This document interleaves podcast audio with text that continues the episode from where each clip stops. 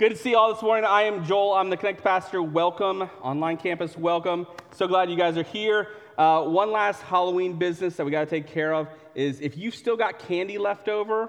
I know, I know that it, we got Christmas songs playing on the radio, but you have to eat that candy. It's got to be gobbled up like by the end of the day. All right. I had a Twizzler this week that tasted like chocolate. And that is terrible. And if you got any like thin mints or like like junior mints like hanging out in that bowl, it's going to contaminate everything. Get it eaten. All right? We're in Revelation and Revelation is here not to scare us, but to prepare us, right? Revelation is not a book that will tell us everything that we know need to know to predict the future, but it is definitely there so that we can know who is going to win the future. Amen? Yeah, that, that's what Revelation is here. Speaking of winning, did you get one of those army men? Uh, online campus, if you go find like a, a uh, action figure or something like that, uh, I'm personally a GI Joe man myself growing up. I play with them, but anybody play with these army men growing up? Yeah, you probably didn't lose many of your own battles, did you? Because you set them all up. You, you know, did you ever shoot like a uh, a BB gun at these things? Yeah, well, I mean, yeah, these, these represent strength and might and, and winning. Did you remember that so many of Jesus' disciples thought that he had come as a military conqueror? Like that he was going to overthrow the Romans and like relieve the grief of the oppressed Israelites? And he certainly conquered, but he didn't do it the way they thought. Remember the mom uh, of some of the disciples? They came to him and she's like, Hey, Jesus, um, if you could just get uh, my sons to one sit on your right and one to sit at your left when you come into your kingdom, do you think that she had any idea that, that he was, uh, his, his glorification was going to be on the cross? No, and even Peter, you know, Jesus' best friend, he still kind of maybe had in the back of his head, Jesus is, Jesus is going to win the way that I think he's going to win, right? Because on the night that Jesus was crucified, they came and arrested him, and Peter pulls out a sword. He's like, yeah, yeah it's, t- it's go time. Let's, let's lop some heads off. And he chops the guy's ear off. You remember this? Jesus says, nah, nah, we're not doing it like that, Peter. We're not doing it that way. He picks up the guy's ear. This, this guy who's going to participate in one of the most unjust things that's ever happened in the whole history of the world, and Jesus heals him. That, that's, what, that's why I'm going to ask you to hold on to these military men um, as we talk about Revelation 6 through 11, right? I, I, don't mean set it down or put it in your pocket. I'm asking you to hold it, okay? Um, hold it. Remember the power here. Remember that not always does God work the way um, that we want. Sometimes his thinking, the way the gospel is backwards the way that we think and operate. Because that idea that God's going to do things the way that we want, it's not that foreign even to us today. Um, we think that God should bless us if we're faithful to him and we think that advancing Jesus' kingdom mean, means taking over our society. And I think Revelation is going to challenge us. This vision that John gets about the future, it's going to challenge us and our way of thinking about that. So, do you guys, uh, you guys read much? What kind of genre of literature do you guys like reading? I couldn't hear that. Do you guys, do you guys like uh, science fiction? Anybody, I read a book, uh, the Hail Mary Project. That was really good this summer. Do you guys, how many of you read Harry Potter? Oh, yeah, yeah. We saw so many like Harry Potters and stuff like that um, this year. Um, how many of you like reading history? Yeah, if I have to read, yeah, history's kind of fun sometimes. How, many of your favorite form of book is an audio book? or, or how many of your favorite genre of book? If I, if I'm going to have to read, my favorite genre book is the one that's been adapted into a movie.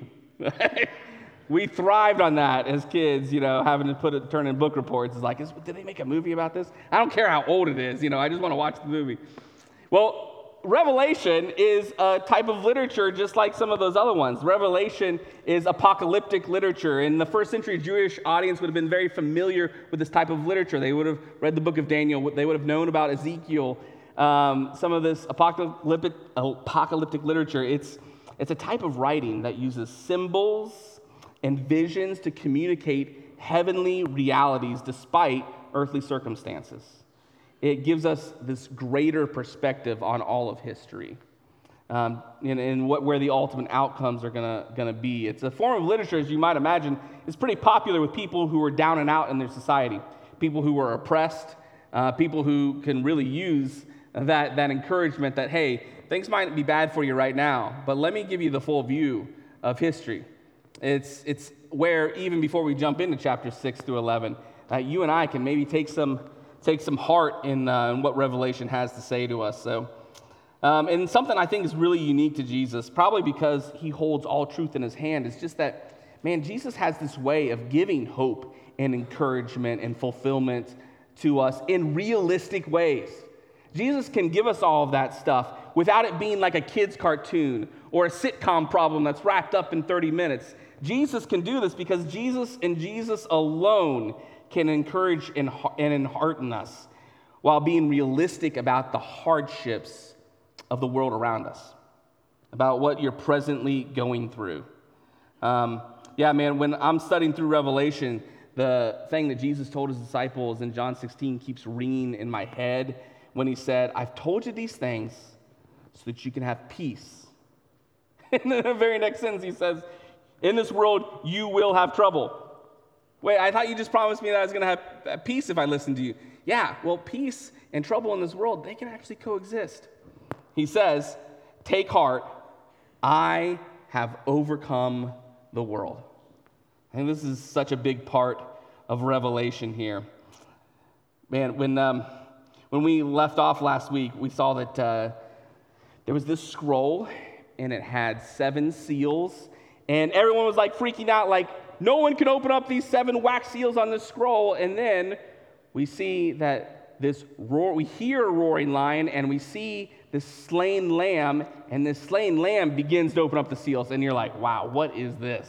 This is weird stuff. And I'm thinking if I'm John and I'm like witnessing this, this revealing that God has given me that I'm gonna have to like pass on, like that's kind of like nightmare fuel.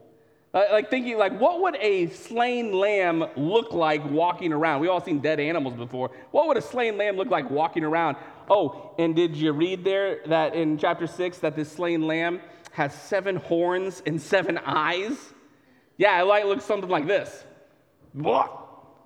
Or this. Or if you really want to get freaked out, that. Yeah. Sorry, PG 13 warning here. Um, but this is, this is Revelation. This is some of the stuff that we're working with. Um, now, seven obviously is a symbolic number of completeness and perfection. It's used all, all throughout the Bible and especially in Revelation. But here's the picture that the Bible Project draws of what might look like for John to have all this stuff being revealed in front of him. And that really, there's some good stuff from, uh, from the Bible Project. And so instead of me like giving you this outline of, of chapters 6 through 11 before we you know, take some things out of it, I want to let you, um, let them give you this video, just like six minutes of the breakdown of these chapters brings us to the next section of the book the three cycles of seven seven seals, seven trumpets, and seven bowls. And each cycle depicts God's kingdom and justice coming here on earth as in heaven. Now, some people think that the three sets of seven divine judgments represent a literal, linear sequence of events that either happened in the past, or could be happening now, or are yet to happen in the future when Jesus returns. But notice how John has woven all the sevens together. So the final seven bowls come out of the seventh trumpet and the seventh seventh seal. And the seven trumpets emerge from the seventh seal. They're like nesting dolls. Each seventh contains the next seven. Also, notice how each of the series of seven culminates in the final judgment, and they have matching conclusions. So it's more likely that John is using each set of seven to depict the same period of time between Jesus' resurrection and future return from three different perspectives. So the slain lamb begins to open the scroll's first four seals, and John sees four horsemen. It's an image from the book of Zechariah, chapter 1, and they symbolize times of war, conquest, famine, and death. In other words, a tragically average day in human history. Then the fifth seal depicts the murdered Christian martyrs before God's heavenly throne, and the cry of their innocent blood rises up before God like smoke from the altar of incense. And they're told to rest because more Christians are yet to die. We're not told why, but we are told that it won't last forever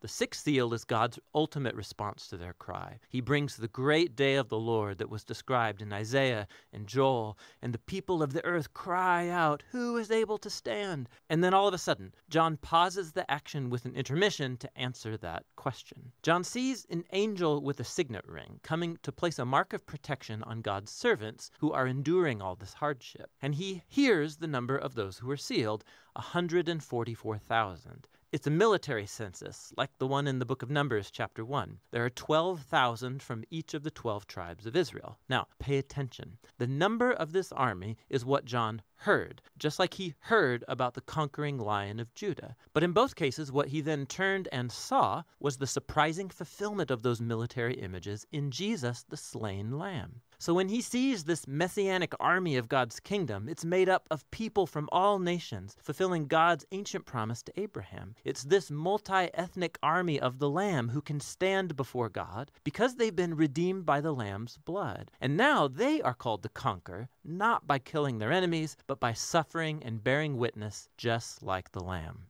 After this, the seventh and final seal is broken. But before the scroll is opened, the seven warning trumpets emerge, and fire is taken from the incense altar. It symbolizes the cry of the martyrs, and it's cast onto the earth, bringing the day of the Lord to its completion. Now, with the seven trumpets, John backs up and he retells the story again, this time with images from the Exodus story. So the first five trumpet blasts replay the plagues sent upon Egypt, and then the sixth trumpet releases the four horsemen that came from the first four seals. But then John tells us that despite all these plagues, the nations did not repent, just like Pharaoh didn't in the Exodus story. So it seems that God's judgment alone will not bring people to humble repentance before him.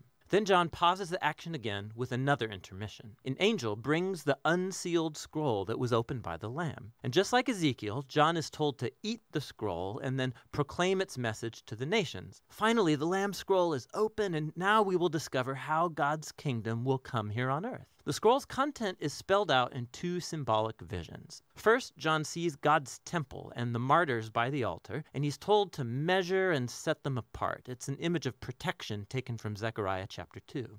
But then the outer courts in the city are excluded and they get trampled down by the nations. Now, some think that this refers literally to a destruction of Jerusalem that happened in the past or will happen in the future. But more likely, John's following the tradition of Jesus and the apostles, who all used the new temple as a symbol for God's new covenant people. In that case, this is an image about how Jesus' followers may suffer persecution by the nations, but this external defeat cannot take away their victory through the Lamb. This idea gets expanded in the scroll's second vision. God appoints two witnesses as prophetic representatives to the nations. And once again, some people think this refers literally to two prophets who will appear one day in the future. But John calls them lampstands, which is one of his clear symbols for the churches. So this vision is more likely about the prophetic role of Jesus' followers, who are to take up the mantle of Moses and Elijah and call idolatrous nations and rulers to turn back to the one true God. But then, all of a sudden, a horrible beast appears. Let the reader remember Daniel chapter 7, and the beast conquers the witnesses and kills them. But then God brings them back to life and vindicates the witnesses before their persecutors, and the end result is that many among the nations finally do repent and give glory to the Creator God in the day of the Lord. Now, stop. Think about the story so far. God's warning judgments through the seals and through the trumpets did not generate repentance among the nations, just like the Exodus plagues only hardened Pharaoh's heart. But the Lamb, he conquered his enemies by loving them, dying for them. And now the message of the Lamb's scroll reveals the mission of his army, the church. God's kingdom will be revealed when the nations see the church imitating the loving sacrifice of the Lamb, not killing their enemies, but dying for them. It is God's mercy shown through Jesus' followers that will bring the nations to repentance. And this surprising claim is the message of the open scroll that John has placed at the exact center of the entire book. After this, the last trumpet sounds, and the nations are shaken as God's kingdom comes here on earth as it is in heaven. So now we know how the church will bear witness to the nations and inherit the new creation, but who was that terrible beast that waged war on God's people? And how will the whole story turn out? John will tell us in the second half of the book of the Revelation. Oh my goodness, that is a lot. and on top of it, there we got these like seals and scrolls. We got uh, a beast appearing out of somewhere. We have horsemen. And you're like, what in the world is all of this? Well, that's apocalyptic literature. that, that, is, that is the type of thing that we see. We see symbolism, and um, you got the four horsemen. Like, you you wonder, like, what, what do all those mean? Well, you can, you can actually decipher a lot of that when you think about the colors that were associated with those four horses. If you're looking in Revelation chapter 6, go ahead and open that up. Get another browser open here. Figure out, like, as we're scrolling through, all right, maybe I haven't read this in a while, but here's, here's where some of the stuff connects. Uh, you'll see the four horsemen. You got a white horse. This is actually one that doesn't bring any kind of destruction, it just brings a conqueror. It, it, could be a human bringing conquering that then leads to the war and death and famine. It could also be Jesus, because white is associated with Jesus. But then the second horse, red, war. I think that's pretty obvious. We got um, some blood represented there. You got black, um, death. Or sorry, no, the black actually represents um, he's carrying scales, and he, it says that he brings scarcity and famine which you and I associate scales. Where do you see those? On what buildings and stuff like that? Or what monuments do you see uh, somebody holding scales? Yeah, courthouse. Yeah, because we associate with justice. But a first century person would associate scales with the marketplace because that's how they weighed their goods and, and, uh, and payment in kind. So, so they'd see that and they, they'd recognize, all right, well, this is, this is bringing this, uh, this scarcity of items and goods. And, and then finally, the last horse being pale green like the color of a corpse and a grave following behind him. But those are the first four seals. You see, the fifth seal, you see it's the cry, the cries of the martyred, um, those who have been mistreated and killed. And some of those people who are listening to John's revelation, they are thinking in their mind of things they've seen or heard about of maybe people that they were even associated with those Christians who have suffered for their faith. And the question becomes then all right, why and when is this going to end? Like, when are, we, are things actually going to be righted? If, if people are suffering and dying for, for your cause, God, then, then when are things going to be right? And, and God has to remind them that, hey, I've got my own timing, and, uh, and it's not your timing. And you should, you should be assured, I want to remind you that your faith is not in vain, that your sacrifice will not be forgotten, and that your faith is not misplaced. And so when the sixth seal is opened, we see that, uh, that there's an earthquake and the sun is blackened. This reminds people, if you're, if you're reading it after you just finished up the entire Old Testament, this reminds people of the day of judgment, the day of the Lord. And then look what happens in verse six, uh, chapter 6, verse 15 who was running and hiding? I'll read it. Then the kings of the earth, the princes, the generals, the rich, the mighty, and everyone else, both slave and free, hid in caves and among the rocks of the mountains. Why are they hiding? What, what, why, why are they afraid on this great and terrible day of the Lord? Let me remind you of another story. Back in Genesis chapter 3, Adam and Eve are used to strolling through the evening in the garden with God. One day, instead of doing that, they hide from him and are ashamed because they have just recognized that they are naked. What changed in that day? Yeah, sin, the fall. Like, we, we fear judgment because we know we are unholy people coming before a holy God. And so, what's the difference? What makes us holy? Those who have been those who have been covered in the blood of the lamb. And that's what you'll see as you keep skimming through chapter 6 and 7 there's this theme throughout the whole Bible that you're actually familiar with, and it's really prominent here in Revelation. See if you can finish the sentence with me. The last shall be, yeah, and the first will be, yeah, you know the theme of reversal. Now, you got to ask yourself do you believe it? I mean, like, do you act like you believe it? Because if you do, then how does that change the role that you see yourself in your family? How, how does that affect the way that you react and treat people in the workplace and as you're going about your daily business? What if you're the person who's at the, on the bottom of the rung um, at work?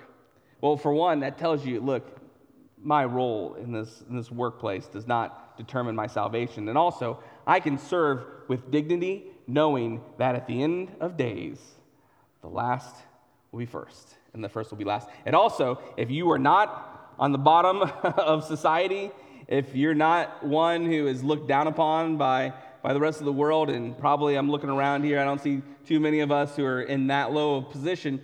Man, we got to remember that we need to humble ourselves because there will be a great and terrible day of the Lord where we are all on the same playing field. That your title at work, that your position in your community, that, man, the only thing that will matter will be whether or not you are covered in the blood of the Lamb. Because there will be a day where the first uh, shall be last and the last will be first.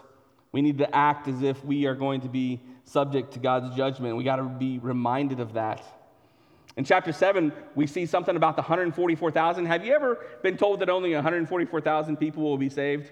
Have you ever heard like, like different uh, faiths and stuff like that preach that? It's, it's likely like somehow tied to Revelation chapter 7. But look at what Revelation chapter 7 is actually saying. First of all, the 144,000. 12,000 from 12 tribes, 144,000. We know for a fact whether this is a literal or symbolic uh, number. We know for a fact that uh, that, is, that is definitely a number that symbolizes perfection, completeness.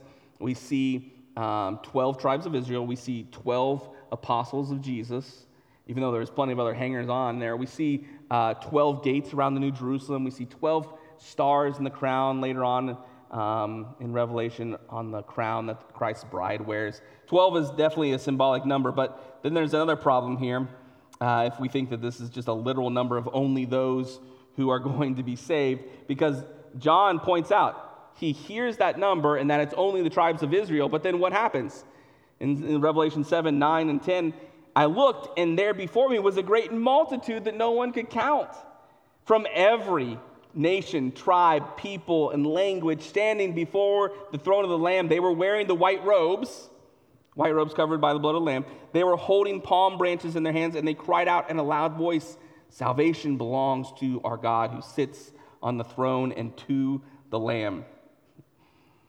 And then one of the elders asks John, who's just a witness standing there witnessing this, this, this revealing, um, he says, these, these in white robes, who are they and where do they come from? And John's like, Sir, you know. And he said, These are, these are the ones who came out, come out of the great tribulation. They have washed their white robes, they've washed them in the blood of the Lamb, and they, they're white. That's, that is a beautiful picture and imagery of what it's going to be like those who have gone through trouble, specifically here in the first century, those who are actually physically um, in trouble, those who have paid the ultimate human sacrifice for their faith and what, what their ultimate reward is going to be. Finally, in Revelation 10, we see this mighty angel.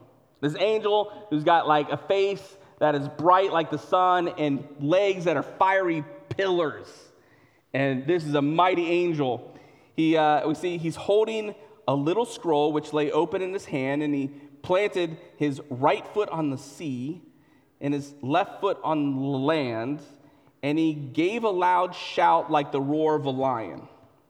And when he shouted, the voices of seven thunders spoke. Again, apocalyptic literature is so weird.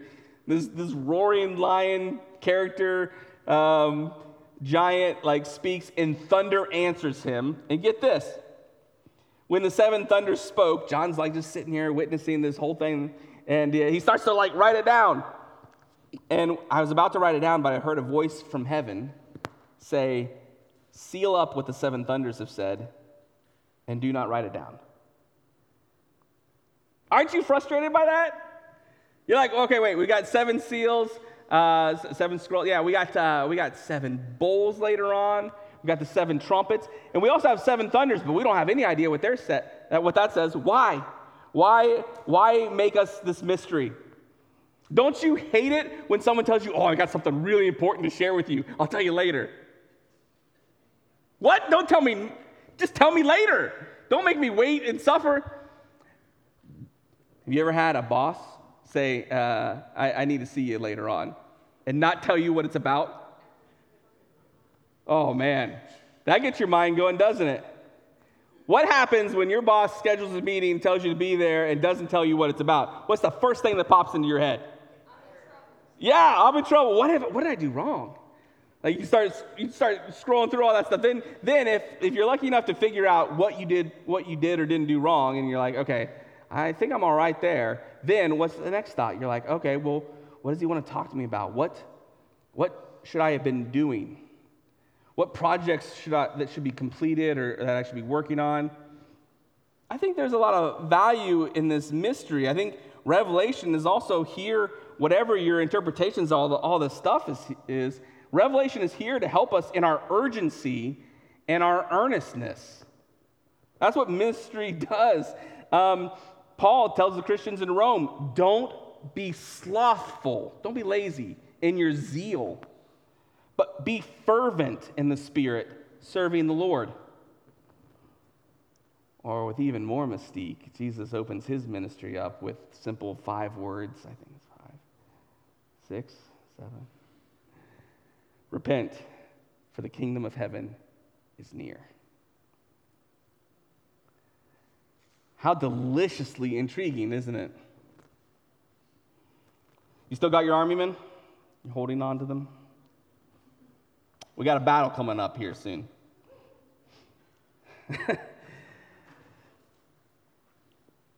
you remember Ezekiel? Has anybody here in the summer, anybody catch up online, Ezekiel throughout the summer? I am so glad we took that dare to do the book of Ezekiel. Shelly said it best this week. She said uh, that now that I've studied Ezekiel, I see it everywhere. And here we are in Revelation 10. John is told, just like Ezekiel was told, to eat this little scroll. It probably represents all this uh, message that, that John has been, that's been revealed to John, just like Ezekiel had the prophetic message of taking the words of God. That's all a prophet does, is take the words of God and pass it on, right? And what happens when you take the words of God and, and, you, and, you, and you eat them? What does it taste like? it, it's sweet like honey.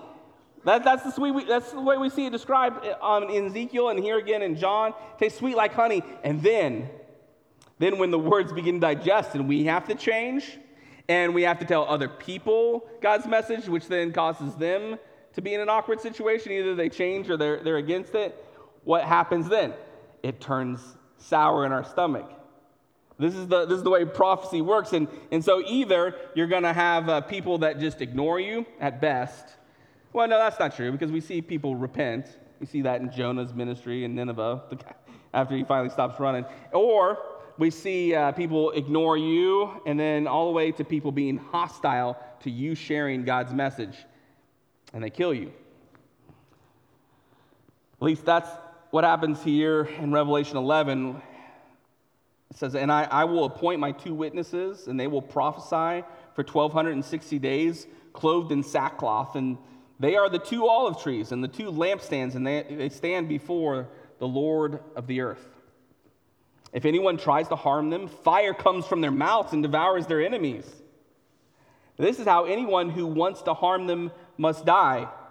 They have the power to shut up the heavens so that it will not rain during the time they're prophesying, and they have to, the power to turn waters into blood and to strike the earth with every kind of plague as often as they want. Now, you could interpret these two witnesses as two like futuristic prophets or prophets that have come and maybe will come back, or more likely, look at um, all the references there to God's people. Um, you see, I had to take a note here from the, uh, the little thing that was in my Bible, but the two olive trees and the two lampstands that comes from Zechariah's prophecy. But you guys can think probably of an Old Testament prophet who prayed and fire came down from heaven. Yeah, as Elijah. Elijah also was uh, able to pray um, when he was prophesying against uh, Israel and their evil kings, and, and the heavens stopped raining. And there was a drought, which then leads to a famine, and people got mad at him for that. You also are probably familiar enough with the Old Testament to remember the plagues in Egypt and a certain uh, leader of the Israelites there uh, tapping the Nile with his, his stick, and it turns to blood. Right? Who is that? Moses, yeah. So we, we see um, people who have been following God uh, listed all throughout that. That's probably who the witnesses represent God's people they have a prophetic role. And, uh, and yet, uh, these people, um, we see this idea of reversal come back up. This idea of the first shall be last and last shall be first because these witnesses seem like all powerful at first. And then, boom, all of a sudden, well, in the next verse is a beast comes up from the abyss and kills them. And what do the people do? The people of the earth are happy about this. They don't have to listen to those witnesses and God's message anymore. They, they, they treat it as such a celebration um, that they start exchanging gifts and presents like it's Christmas. And then, double reversal, boom, the prophets are brought back to life. They're breathed the breath of life back, just as a call back to Genesis chapter 2. And then they're called up into heaven, and they're all, all the people of the earth, like, witness all of this. In Revelation 11, it says, At this very hour, there was a severe earthquake, and a tenth of the city collapsed. 7,000 people were killed in the earthquake, and the survivors were terrified and gave glory to the God of heaven. And you see that, man, even the beast, in John's other writings, like First John, stuff like that, he calls this enemy of Christ the Antichrist. But even he can't stop the fulfillment of God's message to the, to the uh, two prophets, to, the, to God's people. Like, the ultimate goal of God getting the glory that he deserves is accomplished. But it's accomplished in a backwards way, isn't it? It's, it's not through the fire bringing down and, uh, and, and all that stuff. It's, it's not through the people being amazed at what God, it's through the sacrifice and then the example of God's power bringing them back to life that finally brings repentance. The seventh angel sounded the trumpet, and there were loud voices in heaven which said, The kingdom of the world has become the kingdom of our Lord and his Messiah, and he will reign forever and ever. In his ministry, Jesus said, A time is coming in the future and has now come, the present, where true worshipers will worship the Father in spirit and in truth, and they are the kind of worshipers the Father sinks, seeks. It's this absurdity of the gospel, this, this backwards reversal nature that sometimes to win, you need to lose. As Jesus put it, whoever wants to save his life will lose it. Whoever loses his life for my sake will find it. So, for one last time, look at your army men. these symbols of power and I'm going to protect myself. And think about what you want to accomplish with your life, the legacy that you want to leave. Think about the dreams you got for God and the things you hope God accomplishes through you. Do you expect society to make allowances for what God wants to do for you? Do, do, you, do you expect people to treat you better because you're a nice guy because you claim Jesus? Or, like our ancient brethren, can you have no concept that, that people will make allowances for that, that, that society will just swallow willingly the messages of God? Do you dream of having all your friends and family believing the same thing that you believe? And does it hurt you when all these things that you ask for in His name, they don't come around in the time that you want? Yeah. Yeah, that hurts a lot. Is, is that a reason to give up hope? No, Revelation gives us a much bigger and broader picture and so much more hope than that. Is it a reason to sink back, backwards in our faith? No, absolutely not. This is the exact opposite of what Revelation calls us to, what Jesus has already said that, that you need to take heart in this world, there will be trouble.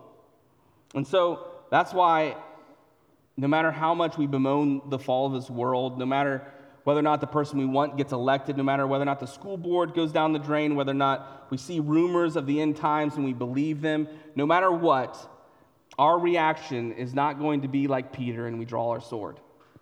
Our reaction is going to be to prophesy, to be bold, and then ultimately to follow the example of our slain lamb. We, we, will, we will lay down ultimately ourselves because that is the example that Jesus gave us. This is not passivity or apathy. This is a willingness to suffer and to sacrifice because if that's God's ultimate plan, then he will, he will bring it to fruition. So I'm going to ask you as we're closing out now and, and, and, throughout the invitation and communion um, that at some point you lay down your army men. Man, don't, don't even take it with you. Just say, I am giving up my rights because Jesus, your ways are higher than my ways. You can leave it in the basket on the way out, or you can just leave it at your seat and I'll pick them up later. But yeah, we want to say that, hey, look, I'm going to not take into account what I think is best and what I want. Man, I'm going to follow your ways, God, because your ways are higher than my ways. That I want to follow the example of my, my Heavenly Father who, who sent his Son to conquer the world for sure. But the way he does it is such a backwards, reversal way that, that I am still wrapping my mind around. We're going to lay down our army men. Jesus, we, uh, we pray before you. We, we thank you that in the midst of suffering, in the midst of hardship, in the midst of confusion, uh, all of this world and this life that you've given us, that we can take heart. We don't even have to understand everything. We don't have to know everything. We, we don't even have to make sense of all the pain. But God, that you're ultimately in control, God, may we take heart in that. May that make us more bold to claim you stronger and to, to follow you more deeply and, and realize that ultimately that means that we will be sacrificing some things. And that uh, that's all right because you have already won the ultimate victory and that you are the one who's going to deserve all the glory and you will get it. The kingdom of this earth has become the kingdom of the Lord. God, we pray that. We ask that, and we thank you for sending Jesus. And it's in his name we pray.